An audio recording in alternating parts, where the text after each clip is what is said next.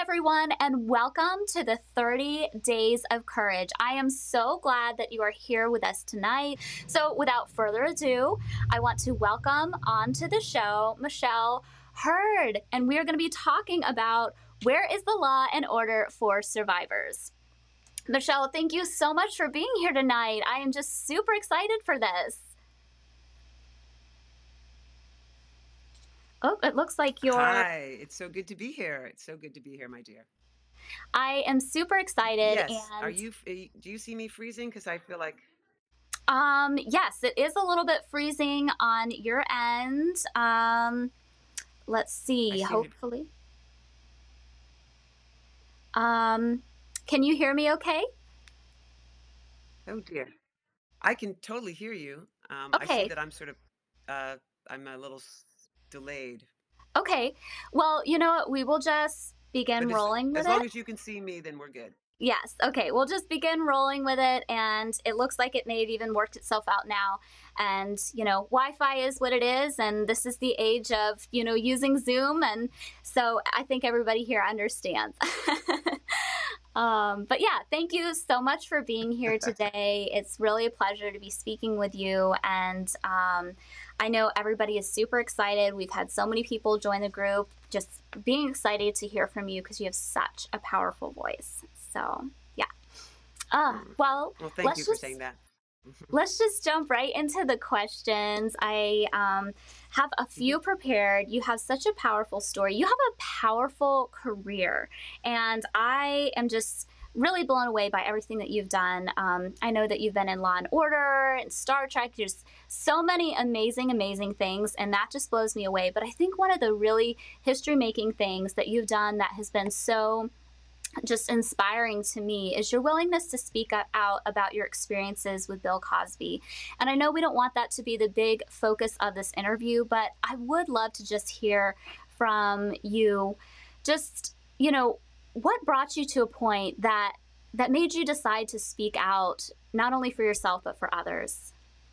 Yeah. Well, thank you, Ashley, for all those kind words. Um, you know, my uh, experience with B C um, and my need to speak out really came because I was witnessing um, the fact that people don't listen to women. mm. You know, there was over forty women who were uh, um, abused by that man. And they had been speaking out for decades. When I had my situation with him, um, I was a stand-in on his show, and he used to call me into his dressing room all the time. And he would do all these weird sort of acting exercises with me. And, you know, of course, once I thought about it, and, you know, especially now when I think about it, and, um, you know, he would put his hands on my body, he'd touch my breasts, he'd touch my my lower areas, you know, he's doing all this under the awning of uh, acting exercises. And then there was one day where he said, uh, why don't you come over to the house and take a shower? And that way we can, you can straighten your hair after that. And we can see what your hair looks like straightened. And I, and I'm so thankful for being like, I, I took, there was a, I'm a native New Yorker, and um, I was a little delinquent for a certain period of time. And uh, I'm so thankful for that time because I was no longer drinking or doing drugs. And I also was like very, um, had my spider senses on because uh, every time I'd come into his dressing room, he'd always offer me some kind of a drink or beverage and tell me some story about this beverage. And I'd be like, no, no, no, no, I don't drink. Um, and when he told me that, like every hair on my, my neck stood on end. And uh, I knew that was wrong. Something was wrong yeah. there, you know. And uh, I remember looking at him and saying, well, I'm coming to work tomorrow. Why don't I just come to work tomorrow with my hair straightened? Mm. And we had this moment where we looked at each other, and he looked at me and he had this like, just, you know, unsettling um, smile on his face. Mm. And he said, okay, Michelle, okay, let's do that. And from that moment, I was like, something's wrong. This is, uh-uh, I'm out, you know, and, and the fact that he was touching me and Um, he had pr- sort of like, um, you know, groomed me not to speak to other stand-ins and not to talk to anybody and tell them anything about these sort of situations. So at that moment, I started talking to other stand-ins and the other girls that, you know, um, looked like me or whatever. And we all had the same experience. And he literally was doing step-by-step the same things for each mm-hmm. of us. And it was disgusting. And we contacted one of the other stand-ins who had left, and she told us of a terrible situation, which I'm not going to say because it's not mine to tell. um, that she had gone through. So I had gone to my my managers, my agents, told them about it. My manager and I told uh, the producers, the casting directors, the network, the studio. We told everybody. This is over twenty years ago. We told everybody. We got no help. In fact, we were shut down. Mm. In fact, we had somebody tell us that I should, they said to my manager, Michelle should feel lucky that he has chosen her. Hmm. Unacceptable. Wow. Unacceptable. So for myself and for my self-preservation, I said to my managers, I no longer ever want to be associated with that man. I am extricating myself from his world. I don't want my name to be said with his. I don't want to have anything to do with him. I tried to do the right thing and people um, tried to silence me, and I will not be silenced. So cut to decades later, and I'm sitting on the couch, you know, watching T V, watching one of my favorite talk shows, and the topic comes up of, um, of him and uh, the accusers. And um, meanwhile, like on my Facebook page, I had a lot of my, you know, friends posting things saying, oh, these people must be gold diggers. They must be, you know, trying to get their five, fifteen minutes of fame, you know, just mm-hmm. disparaging and, and, and denying the truths that over forty women were saying. That's forty women who may not have even interacted with each other, who had the exact same stories. And I sat there and I was watching this show and I was getting so mad. I called my sister and I was like, Adrian, this is what's happening. And it's pissing me off. And da, da, da, da. And she was like, you should write something. I was like, I will write something. Let's, I'm going to write something. So I, you know, in this moment of, you know, like whatever, I, I wrote my firsthand experience with him on my private Facebook page, just to inform my friends so they wouldn't be so ignorant and so, you know, judgmental of the other women. And, you know, unfortunately, there was a lot of people of color, my brothers and sisters, who were making these terrible assumptions and saying, don't take down this this good black man, you know, and you want to go mm-hmm. black, white, a predator is a predator is a predator. Yeah. So I wrote this, you know, I wrote this firsthand account and just sent it out on my Facebook page, which, of course, now I know anything you put out on the internet is not private. And let's all know that. Lesson learned. Everybody remember this. Um, uh, quite almost immediately after that, um, that same e moment, uh, somebody had private messaged me, my friend, and said, Michelle, this is a really important story. My brother works for Showbiz Online. Let me release it to him. He'd really appreciate it. I said, no, it's not for that. There are forty women, forty women who have told their stories, who have been raped, who are drugged and raped. Listen to them. Believe them. You don't need mine. Listen to them. He didn't listen to me, and he released my uh, story to the press. And, you know, the following days, I had people come up to my door front, banging on the door, T M Z, uh, you know, um, all of the all of the different um, publications. My sisters were called. My agents were called. My managers were called. People, I mean, it, it was dreadful. Uh, but then cut to that next week on the same talk show. All of a sudden there was this, this, you know, one of the people who were hosting said, oh, it looks like Michelle Hurd from Law and Order had this experience. Well, I know her and she's not a gold digger. So you know what, maybe it's the truth. And from that moment, you know, there was this big momentum. And what's so frustrating about that is that it should not take somebody who's a, you know, I don't even think of myself as a celebrity. I was on a T V show. And because I'm on a T V show, my voice should be respected more than just anyone else? Unacceptable, mm-hmm. unacceptable. And this really, what it spurred me on to do is to not so much um, track him down, but to advocate for survivors, for all survivors. I didn't, I didn't, I didn't need to be associated with him to give me some kind of badge as a reason to, to mm-hmm. enter into this, this fight. It was because of those actions and because of the people not believing, the people who are really speaking out, that I said, I have to do this. I have to work harder so that everybody has a, a platform. I'm not, I'm not concerned about the few. I'm concerned about the many. I want to figure out a way for us to empower each other and to stand up for each other and to support each other and to make sure that no voice is left unheard. You know, I'm part of Time's Up, and it's sad what's happened with, you know, so much drama and so much, you know, with the, the whole organization, because it's truly a good organization. At, at its core, it is a legal defense fund that will pair people who don't have any money with lawyers so that they can be defended and they can, they can prosecute their predators. we had a day called the Day of Listening, in which we brought people from every different vocation, women and men from different vocations, to tell their stories. I was so humbled and so uh, honored to receive this information, to receive these stories. And I'm talking, we had news anchors, we had Olympians, we had um, uh, we had house home care workers, restaurant workers, hotel workers, so many people, migrant workers, so many people who have been abused and their voices are silenced. And yet we listen to someone who's on T V. We have to do better. We have to do better. And we women, we can do better. All we have to do is stand by each other, support each other, listen to each other, give each other the shoulder to lean on when the other can't. That's the reason why I do this activism work. That's the reason why it's important to speak up when our when our our friends and our and our strangers ha feel that they have no voice. We need to give them the voice. Ah, wow.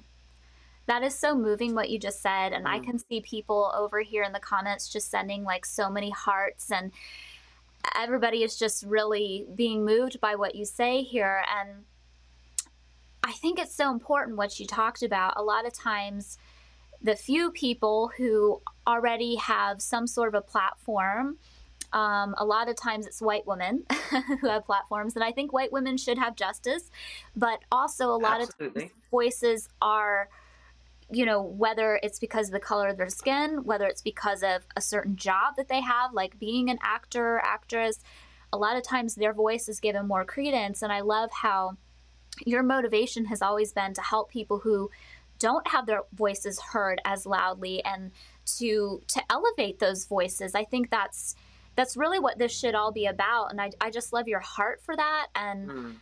Um, I hope everybody listening really took that in, how we all have to stand together. And when we have opportunity to uplift people, let's all take that stand, just just like you, Michelle. That's mm, so, so powerful and impactful. It really um, is, you know, because we, you know, women are so strong. We're such an amazing creatures. We really are. And as, you know, men are too. I'm, you know, I don't want to disparage, but I speak from as a woman to speak to other women right now. And, you know, if we can find the, you know, strength in numbers, the, you know, the allyship, um, we can really do just about anything and everything. And, you know, I encourage, you know, that sort of moment when you see something, you witness something, you, someone tells you something and you, you hesitate and you're not sure whether you should say something, say something, say something. Cause you could, they could say, somebody could say no, somebody could, you know, whatever, but say something, because that mm-hmm. one, that one voice of, of support and allyship could could light the fire under somebody to actually take a stance and escape their predators. So we need to do that. Yes, yes, that bystander intervention, so, so important. Oh, I love that. I love that so much. And, you know, I, I would love to hear maybe you talk a little bit about what it's like as a survivor of color coming forward. You know, the Me Too movement was founded by a Black woman, and a lot of the popularity of the movement has happened when there have been white women speaking out. And again, white women, I'm a white woman, the, there should receive justice too, but a lot of times women of color's voices are lost in the story. And then there's the complex thing where Black men and men of color have sometimes been falsely accused, again, usually by yeah. white women. And so there's these complexities and these challenges that are different than what white men and women face when they step forward and talk about their stories. And I wondered if you had some thoughts on that, that, that you could share. Yeah, it's a very complex, it's incredibly complex, that what you're speaking on. Um, you know, a very interesting um, event happened, which speaks to my allyship thing. Um, and I was actually informed by her when um, I went to do something, I think it was at the Tribeca Film Festival or something. We were speaking on uh, behalf of survivors or Time's Up, I can't remember, but I ran into uh, Tarana Burke, who you're speaking yeah. of, uh, who started the Me Too movement. And she said to me, she said, you know, Michelle, we met before. And I said, oh, I, I didn't, mm. when did we meet? We were on a subway in New York, and I witnessed this woman very emotionally upset. She was just sitting across from me on the train. She was really emotionally upset. you could talk to my sister or my friends there, you'll find out that I often have this, um, it's really hard for me to witness when people are in pain, strangers. Yeah. I often will like, you know, I, I end up walking over to them and just ask if there's anything I can do, because I, I, I feel, I, I hurt when I see people hurt. Yeah. And apparently uh, I got up and I sat next to her and I started talking to her um, uh, on that train that day uh, and just basically said, you know, I'm here, um, my sister, uh, you're not alone.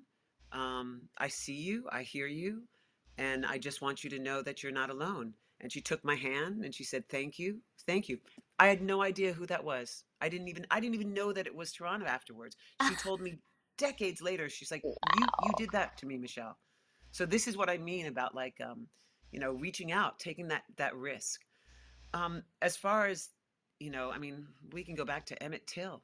For God's sakes, you know, a young fourteen year old boy who's murdered mercilessly because a white woman said he whistled at her.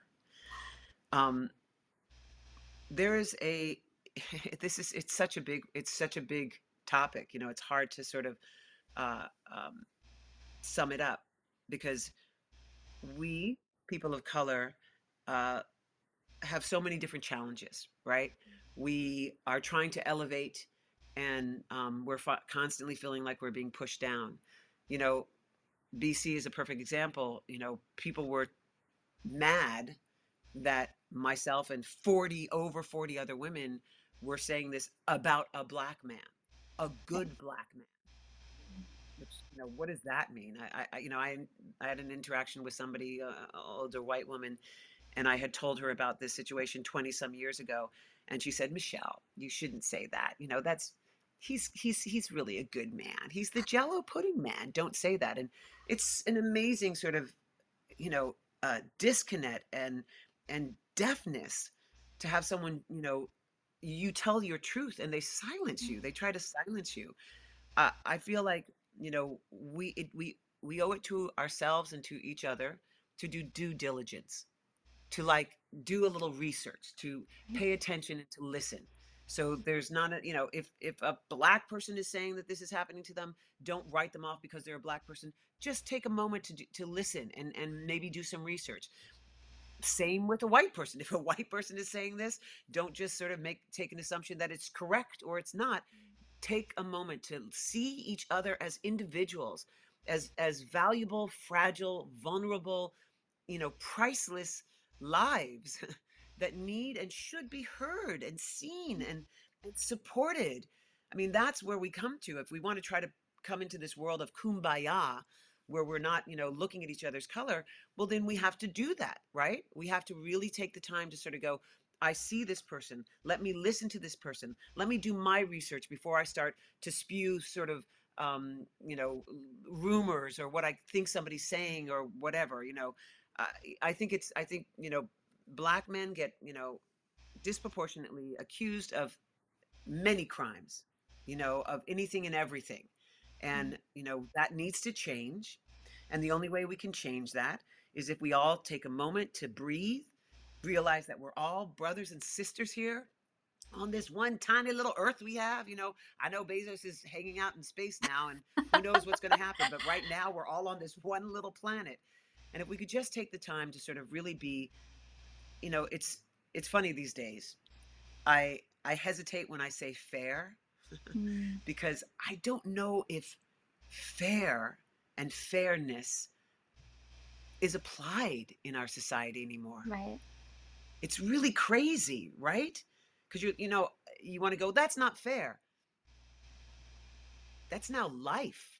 Life is no longer fair. We now have these weird situations where inequity is normal.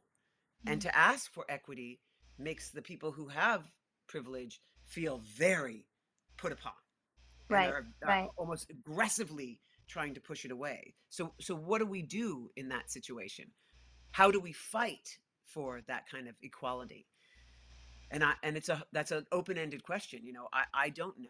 I think the, mm. you know, the steps to do that is to see each other, to hear each other, to give each other the space and the support and the belief, at least, you know, start with belief and try to be a, a an ally. If we don't, if we only assume, you know, make these assumptions of a body of people, well, I just think we're lost. And I just, I, you know, it's interesting. My mother and my father were both um, civil rights activists. My father, who's, who was an actor, actually worked with Maya Angelou and another wow. uh, black actor. Uh, oh my named, gosh. Uh, Godfrey Cambridge. And they created something called the Matinee for Freedom, where they would um, invite black artists into a cabaret setting, and they would, you know, perform and sing and dance and do all that stuff to raise money for Doctor King. My father was mm. ended up being blacklisted many years um, because of that. My mother's white, and she was ostracized by her family when they got married, all this kind of stuff. Mm. And I, I asked her, um, I said, you know, because they, they got married when there were still states that did not acknowledge a black and white marriage, that they were illegal. Wow. When my eldest sister was born, that was illegal to have that child. Um, so they experienced the death of um, both Kennedys, of Malcolm, of Doctor King. And I said to my mother, especially during the beginning of the pandemic, when we were watching all those terrible videos of all these, you know, Elijah McClain and um, uh, Ahmaud Arbery and George Floyd and all these people, mm-hmm. I said, Mom, h- how did you continue? I said, you saw Doctor King get, mur- you know, executed. You saw Malcolm. You saw Bob. You saw the Kennedys. What, what did you do? I mean, it was like this, the, the sky was falling in. And she said, honey, I had hope. I had hope mm-hmm. for a better future. We're on the right side of history, and we're not going anywhere. Mm-hmm. And we have to have hope. And so that's my thought, is that with all of the inequities with regarding race in reporting, Um, and in, a, you know, and, and in victims, I hate saying victims, but when people are attacked, survivors, uh, we have to have hope that there's going to be more of us who will do the right thing, take the time, learn, educate mm. ourselves, don't make assumptions, and be an ally and help each other. Wow. Yes. Yes. Uh, I know that I learned new things just listening there. Mm. And I, I'm also just like, oh my gosh, Maya Angelou. I just, she's one of yeah. my favorite, um, yeah, favorite people. I love listening to interviews from her and just, oh my gosh. Um, but yeah, really, it is something where we have to listen to each individual person. We we can't just make snap judgments based on what a person's skin looks like or their sex or gender. And it's it's really, I, I do feel like there's some movement happening. Like you said, we have hope that we're going to be on the right side of history, but it is infuriating, um, the injustices that still happen. And, and so thank you for shining a light on that and giving us a, a deeper understanding of that issue. Um, and I wanted you know, to that, ask... that just to, just to throw in there, just to, you know, another little gem, because I always think of that whenever I speak about that kind of stuff. We always have to think about, like, John Lewis, right? He said, do not get uh, lost in the sea of despair. Be hopeful. Ours mm. is not the struggle of a life, of a day, a week, a month, or a year. Ours is the struggle of a lifetime. Never be afraid to make get into trouble. Make good trouble. So that's that's where that sort of quote comes from. And that's the truth, right? Don't yeah. be afraid to make good trouble. Yes, yes. And you are a good troublemaker. And we like good troublemakers here because that takes courage. And that is that is really what we're all about. And so, uh, yes, yes, yes, yes. All the troublemakers need to come together. Um, and everybody listening, um, we're going to be doing a Q and A in a few minutes. So just remember, you can drop your questions at any time. I'll scroll back through and get to them. But Um, continuing on with our conversation, I know that you've worked on a show, Law and Order, many other shows, but I know a lot of people know you from there. And, you know, I think probably you, like the rest of us, we're used to seeing on T V kind of like these neat and tidy endings. These, you know, the justice comes about because the the actors in the show bring that justice. But as a survivor yourself, is that really what it feels like in real life? No, um, not at all. You know, and, and in fact, you know, it's such a good question because I, I do really want to encourage and empower all of our survivors that there is no wrong or right way to deal with your situation. You know, um, for myself, I chose not to uh, track, you know, B C. Um, however, becoming part of Time's Up, I literally would go to the courthouse and stare Harvey Weinstein down. You know, yeah. um, I'm I wanted to empower myself to empower others. Um, mm. uh, as uh, you know, as you, Ashley, you know, I, I don't like having my name and his name in a sentence. That's just mine. There are other survivors who are more than more than empowered to say their their uh, attacker's name out loud, and and I think we need to celebrate that, and we have to mm. you know um, encourage both of those, not both, because there's many many different ways that right. people are, right. are dealing with their um, their traumas. Uh, speaking of traumas, you know, I absolutely um, I would not have thought that so many decades later. Mm. that that person could affect me the way he did when I saw his face on the T V when he was released. Yeah. I thought I had been done. My I called a couple of my other B C sisters and we talked and cried because, you know, speaking of Law and Order, we waited. We didn't wait. It right, took right. thirty some years to have this justice happen. Mm-hmm. And then the justice was taken from us. Right. So there's no tidy ending here. There's mm. no tidy. It's not, it's not, you know, before the commercial break, we're going to get, you know, the person's going to go to jail. Um, it takes, it takes time. Mm. But like Gloria Steinem says, uh, you know, this is not a sprint. This is a marathon. Mm. And sometimes it's a relay race where yeah. we will have to hand the baton to someone else. But as long mm. as we're all here and we're all fighting, and we, we don't let our, we don't take our eye off the prize. And the prize is hearing, respecting, and reclaiming the lives that survivors have had to, have had ripped away from them. That's the prize, however yeah. we get there. Mm. And sometimes it comes with a, you know, fantastic justice when, you know, the gra- gavel is, is um, um, um, hit or whatever, yeah. and there's a sentence and the person has gone away. Sometimes it comes with just talking and amplifying, mm. making sure that we're seen and we're heard and we can figure out a way to build ourselves back up. I'm a true mm. believer. I think I might have mentioned this to you, Ashley, earlier, that, you know, the real egregious and painful part of um, this kind of misconduct is that the innocent part of, of us that lived prior to the event mm-hmm. is now m- killed. Yeah, yeah. It's killed. Yeah. Our trajectories changed with that person's actions. Mm. And we have to respect that and really understand that. And therefore help build, rebuild, rebirth almost that person to enter into the world again, to give them the steps and the tools and the power and the voice to speak up. Whether it's to speak up against that person or just to speak up for themselves. Mm. That's where true justice happens. When those individuals who feel like they have been silenced and they have been they have been killed mm. can find their voice again, can find the power and the strength and the and the the backbone to stand up and go, I deserve to be here. I deserve to be seen and heard, and I am not wrong. Mm. That's what the true justice is. How we get there, it's complicated, it's long, there's no right or wrong. Um, we can't always rely on the scales of justice.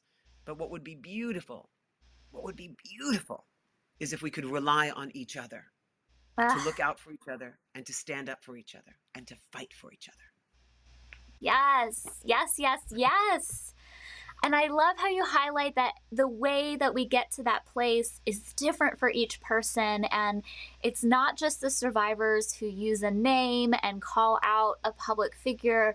It's the survivors who find the healing path for themselves more quietly, yes. who tell us that one safe person in their life. There are so many ways to be a courageous person. There are so many ways to find this healing. And I, I love that. We, we, I think so many times we are told that we need to find justice in the justice system. And a lot of times that justice system is not just, and people get out of jail on technicalities all the time. We're seeing that I mean, with the Larry Nassar um, right.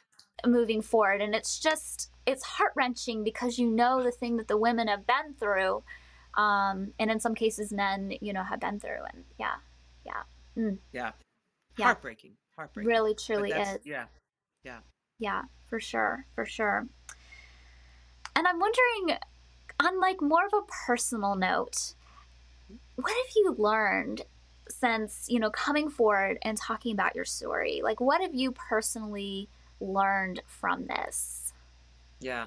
Um, that's a good, that, yeah, it's a loaded question because so much, um, you know, first of all, you know, the heartbreaking thing is that by speaking and, and, um, and, uh, and having the, my story told mm. in the public, whether I wanted it or not, right. uh, the door was open, and I, and this is the only part of that that I value mm. is that it opened the door to other survivors to approach me and talk about their experience. Yeah. And, yeah. um, for that, I'm humbled. You know, mm. I can be standing in, in, you know, on the subway platform or in the supermarket, and somebody will come up and go, "Excuse me, are you Michelle Hurd? I read your post. This happened to me. I had a situation." And the value of speaking your truth to a listening, supportive ear, uh, I think is immeasurable. Because yeah. you can imagine people speaking to someone who's not privy to these kind of experiences or who don't believe you. Mm. And how damaging that could be. It's a, it's another betrayal. You're assaulted again because you have to defend yeah. the fact that you were abused. Yeah. I mean, you know, that's horrible. Um, and, and it really did sort of um, solidify my um, activism work. You know, I, I, mm-hmm. I think I was always an activist, and it's, you know, it's, it's in my blood. I can't, I really can't sit silent when I witness injustice. I mean, I literally can't sit silent. You know, people have to be like, pull me out. It was so funny, like, especially doing Law and Order, I have to remind myself when I was like just walking around that I am not a police officer and that yeah. I do not have any kind of power at all. And so, you know, take it easy when I start, want to, you know, protect people. Yeah. Um, but it, I think what it really did was it, um, it really spurred me on to, to the importance of taking care of the many, of providing space and a platform. And, um, you know, I know that there was all, you know, there's all the drama over Cuomo or whatever, but, you know, I, I was part of um, Time's Up, with where we were able to um, change the statute of limitations for uh, rape in second and third degree in New York, which is really, mm. you know, imperative, and trying to, you know, because I mean, if we think about like priests and children, those are children. The children oftentimes don't come forward for twenty, thirty years. So to have a statute of limitation over rape is ridiculous. So I think really what it did was it made me sort of realize the importance of um, of, of activism work, of, mm. of making sure that we as individuals think of each other as a community and fight to make sure that our community is safe. You know, I, again, I'm not interested in helping the few. Mm. I'm, I'm, I'm, I'm driven and focused on helping the many. Mm. Yes. Yes. Yes. Yeah. Yes. Ugh. And your activism work is helping many people. And, um, whether it's the person on the subway, whether it's people who've read your story online that you'll never meet, you know, the ripple effects. Mm-hmm. I really think that this is history making stuff. This is, you know, things that are, are changing our world on a deep level. And though I wish yeah. change would happen faster, this is creating change. What you're doing is creating change. Yeah. Mm, thank yeah. you, my dear. As mm. are you, as mm. is this whole, I mean, you, this, this, this organization is phenomenal. And um, I thank you for it. I really mm-hmm. do. Thank you. Thank you. What do you wish that the press and media would have done differently? There's always this press and media story creation with any story. Um, but I know, especially in your case, you didn't want your story going to the press. That was against your will. And yeah. so whether it's talking about that or maybe something else, what, what do you wish that press and media would focus on um, when maybe they're focusing on something else entirely? Yeah, I think, I mean, it's, it's, uh, you know, I appreciate our press. I appreciate our yeah. reporters yeah. and freedom of the press and, you know, all of that stuff. I don't want anybody to be out of jobs or whatnot. I get right. it. But there, there is something about, you know, um, clickbait and um, money um, that I think drives people mm-hmm. to um, uh, to amplify. Yeah. And, um, and I, you know, again, I understand. I get it. I get it. That's the world we live in. But I do wish that there was a little bit more of humanity in our, mm-hmm. our reporting. I, I, I'm kind of feeling like humanity is becoming this sort of weird thing of the past, which mm. it can't be. You know, it, it really can't be. We we really need to look at each other as brothers and sisters. We really do, you know. And once we start forgetting that, and we're forgetting how to talk to each other with a respectful way, and you know, I'm I'm all, I'm often, you know, um, I feel uncomfortable sometimes when I watch reporters push their mics into people's faces who've just had a loss right. or have just been abused, or, you know, and how do you feel? You want to be like, well, what do you, you know, yeah, how do you yeah. think I feel? You know, I mean, right. uh, and, and I could tell that that was happening with a lot of the predators that are, you know, I'm, I'm an actor, obviously. So in my industry, um, we right. have a lot of predators, and what seems so uh, prevalent is that the press would like to jump on the names and, uh, you know, some fabulous, you know, star that, um, you know, was going to give them a, a sentence, and that, that would amplify and become so big. And that's the story now. And, and again, you know, again, like that day of listening, there are so many people, so many people who are asking for help, you know, asking to be heard. And because we don't know their names, mm. we don't, they're not valuable enough. I mean, I, I don't understand that. I, I wasn't, you know, God, you know, I, I wasn't raped by B C, but there was over forty women who were, who were drugged and raped. Mm. And we didn't believe them. We, we didn't believe them. It took over thirty years. I kept thinking about this because I, there was some scenario where, um, uh, I think it might have been H W. I, I'm not sure, but somebody was saying something, and they were like, you know, this should happen now. This needs to happen now. This needs, this change needs to happen now. And I was struck at the fact that, like, I don't think this person was alive when I had been molested by B C. Yeah. I wish things happened right now. Yeah. But the wheels of justice are slow. And when yeah. it comes to women, they go backwards. Mm, yes. So, uh, you know, one thing I wish that our press would do is, again, see, that word came into my head, fair. Mm. Is it fair? What's fair anymore? Is there, do we even measure things with fairness? Mm. I don't think we do. I think we measure them with clickbait and likes yeah. and views and money. Yeah. And once we start putting money over human lives, then we're lost, you know, and, and I, and in those moments I hearken back and I listen to my mom and I say, I have hope. Yeah. I have hope. I have a hope. I have hope for a better future. I have a hope that we will all realize that we are here together, brothers and sisters, mm-hmm. and that we need to respect each other, support each other, and protect each other. So yeah. I just wish that the press would do better. Yeah. So. Yeah, absolutely. Absolutely. And I hope anybody who might be in this group who is press would heed those words and would, you know, really heed those words and, and respect survivors and handle their stories with care, get education about trauma before you speak to people who've been traumatized. Um, such mm. an important thing. I know I've spoken to a lot of people in the press myself. Um, we've done different rallies and protests about abuse in the Southern Baptist Convention and independent mm. fundamentalist Baptist churches. And there's a lot of good reporters, and then there's others who they're just out there to get the story. And be one of those good reporters. If you're be one of those good reporters. Yes. yes. We, we I, I love what you. you said. You said something, um, you said, uh, that you wish that some reporters would get some, um, trauma training. Yeah. So that they would actually know how to interact with people when they speak to them. I mean, I, that would be phenomenal, amazing. And it reminds me of this. Somebody said to me once, they, they this was a quote they had said, oh, I read this quote, it's really great. And they said, I, I appreciate when people don't give me direction down paths that they haven't traveled.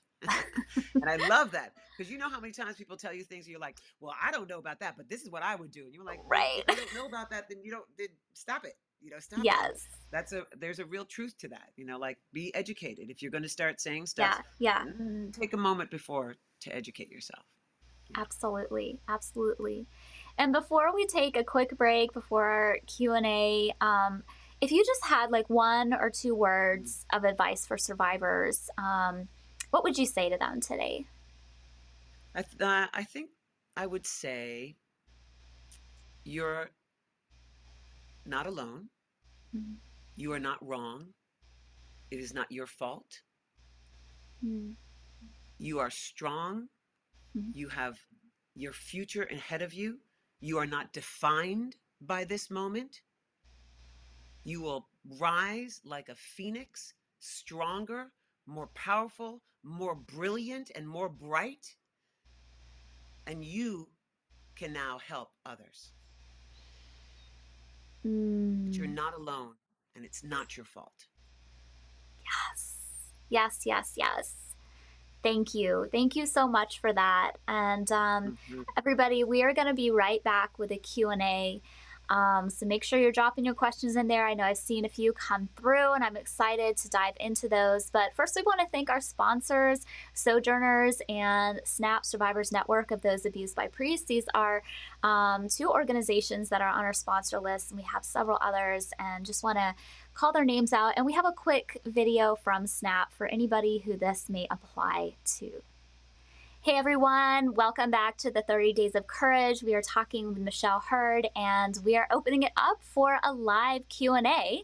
And we're just going to jump in with a few of the questions that have been sent in. So this question right here I thought was a really great one. It is, do you have daily practices to keep you out of despair and help you lean into hope? Yeah, you know, I um, I mean, I'm an athlete. I've always been an athlete. I was track and field when I was back in the day, Police Athletic League in New York and Colgate's Women's Games. Um, also a martial artist. And to me, uh, my um, my church is the gift of physical activity. Um, you know, this this this here, this little vehicle, I would like this vehicle to take me on many, many journeys for the rest of my life. And I would love to be able to do that as upright as I possibly can. So um, I, uh, and as women, you know, it, what's crazy is that there's, if there's a to-do list, you know, we do, there's all these things on the thing. And then the bottom of the to-do list was like, what was I supposed to do? Oh, eat. That's right. Because we just don't think of ourselves, right? So we can't do that. I think that one of the most important things, and one of the things that gives me, that is my church, is doing some kind of a physical activity, whether it's, you know, jumping on a Peloton bike or SoulCycle bike or whatever bike you want, or swimming, um, yoga, which I love, um, Pilates, ballet bar. I, I love, uh, um, I call it muscle confusion. I like to do a whole bunch of different things, but what I, the most important thing is that that's my time. That's my time. That's, I don't look at my phone. I don't look at the, you know, uh, emails. I don't, I don't, I don't take in any other information other than what I'm doing for myself, for my, but for this vehicle, this, yeah. this one little body that, you know, in this lifetime, this is what I have. And I want to respect her. I want to empower her. I want to give her all the love I possibly can. So um, that's really what I do um, for my, my sort of meditation. That's awesome. I love all of that. Yes, yes. And a follow-up question to that, someone says, what martial arts have helped you the most? um, I'm a black belt in Goju, Goju and Taibojutsu, which is an Okinawan style of martial arts. I keep joking because my two nephews, I put them in um, uh, mixed martial arts for, gosh, since they were like, they're now fourteen and eighteen. And I think I started them both when they were like six and seven because I, you know. I'm a martial artist. I wanted them to be martial artists. And it's so it's so funny because those schools that are happening now, there's pads all over. It's all cushy and it's so nice and lovely. And, you know, my dojo was concrete and we had wooden makiwata pads. I've like broken every finger on my hand and Yeah, so it was a little different back in the day, but mine's classic, straight up, old old time karate. Nice, nice, very good. Um, another question that we had come in is, how do we help not only the press, but all of society to be more trauma informed? Oh my goodness, such a good one. Um, I have to say, speak, speak out, you know, mm-hmm. take the moment. If you're on, you know, any kind of social media platform and you have people who are following you, even if it's from, you know, one person to a million, speak, talk it, say it, yeah. you know, talk about, you know, standing up and protecting your, you know, fellow survivors or survivors in general. It doesn't have to be fellow survivors, just, you know, listen and, and, and hear and believe and, you know, um, don't make assumptions and, you know, don't, don't make sort of vast assumptions because of, of colors and all that kind of stuff. I think, you know, get yourself involved in whatever sort of uh, um, um, support groups or uh, um, um, activism groups that are in your community. It's incredibly fulfilling. It really is, you know, and you just, you find yourself with like-minded people and all of a sudden, as I always say, strength in numbers. And you can really find that if it's like one or two people, you all of a sudden feel really galvanized, you know, and you might be able to bring more people in there. So it's really about looking into your community, um, you know, exploring, you know, it's, it's sort of weird nowadays because everything's on social media and you, you know, to say, look at social media posts and, you know, retweet them or whatever. But there is a truth in that because more eyes on stories, um, more ways of amplifying the truths that happen to people, men and women, the, you know, being abused, uh, the more possibilities that we can make change happen because the people who don't have a platform are doing everything they can to to try to get up, be heard. And I, I think it's our responsibility to hear them and to amplify them. And in the same, you know, scenarios of looking at social media things, be aware of the people around you, of the environment you're with and, you know, your friends and listen to them because we, when you're in a, perhaps if you're in an abusive relationship, it's difficult to speak out, but there's cues, like there's little sort of clues, I should say, um, that could, that might sort of, um, open a door for you to walk in and, and help somebody. So, um, I, you know, it's all about amplification and strength in numbers. That's great. That's really great. Um, question about mental health care and mm-hmm. why there may be such a stigma for mental health care in the um, Black community and maybe some ways to begin overcoming that and creating better conversations. And we have um, a beautiful board member on Courage three sixty-five board. She is a Black woman and she is a therapist. And I know she talks about that a lot. And so, yeah, yeah, I would love to hear your yeah. thoughts. So yeah, my mother is actually a psychologist. So I am a huge therapy girl, like the entire family, we're big therapy peoples. Um, you know, it's, it's a challenging thing with people of color. You know, I think we have, good Lord, you know, I think we've just gone through so many things in the hundreds of centuries, you know, that we've been yes. around and, Um, we're just trying to find our way. And there's a, there's a concept of weakness, uh, you know, when you seek out help, which we really just need to squash. Mm. We need to talk about how empowering it is to seek help, how empowering it is mm. to look to change things that you're finding yourself locked into. I always used to joke and say, look, you know, I'm, I'm, you know, whether it's from, you know, I'm getting uh, financial aid to do it or I'm able to pay for myself. There is somebody who has to sit on the couch for a whole hour and listen to me talk to myself, talk about myself. So I don't see what's the problem there. Sit on down. You don't get to say nothing. I'm going to talk all about myself for a full hour. So that's kind of cool, you know, so if you can even thinking of it that way. Um, mm-hmm. But yeah, there is this some um, very, you know, It's it's antiquated and it's a carryover from who knows from uh, I, I I don't even know from from why, but people of color have a, a little bit of a hesitance when it comes to seeking help. But I, I wish we could understand that it's literally about empowering yourself. It's, you know, if you find yourself in some kind of Pandora's box, some depression, some, you know, bad relationship, uh, uh, addiction, eating disorders, uh, uh, uh, any of those things. This is a way that you can find your way out of Pandora's box, that yeah. you can empower yourself. Therapy is phenomenal. It's phenomenal. Yes. And it, it teaches you how to use words. I was saying to Ashley earlier, I'm really conscious of the words that I use, because it's really, words hurt and words are powerful.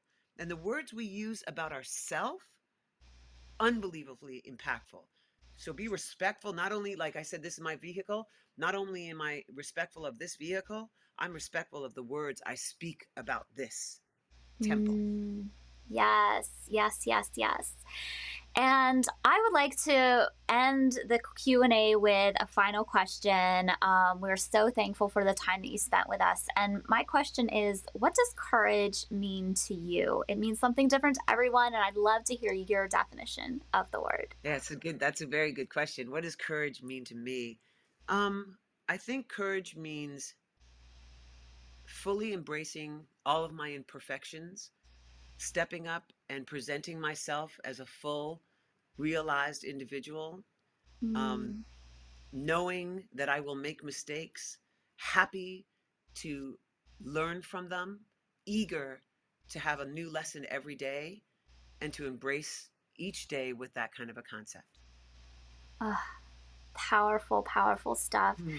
Michelle, thank you so much for your time. I know that it has uplifted my soul and my spirit. It has been so, so wonderful talking with you. Thank you. Thank you. Thank you, Ashley. Thank you so much for this opportunity. It's been a blessing. Thank you all so much for tuning in tonight. It was a pleasure speaking with you all. Live with courage.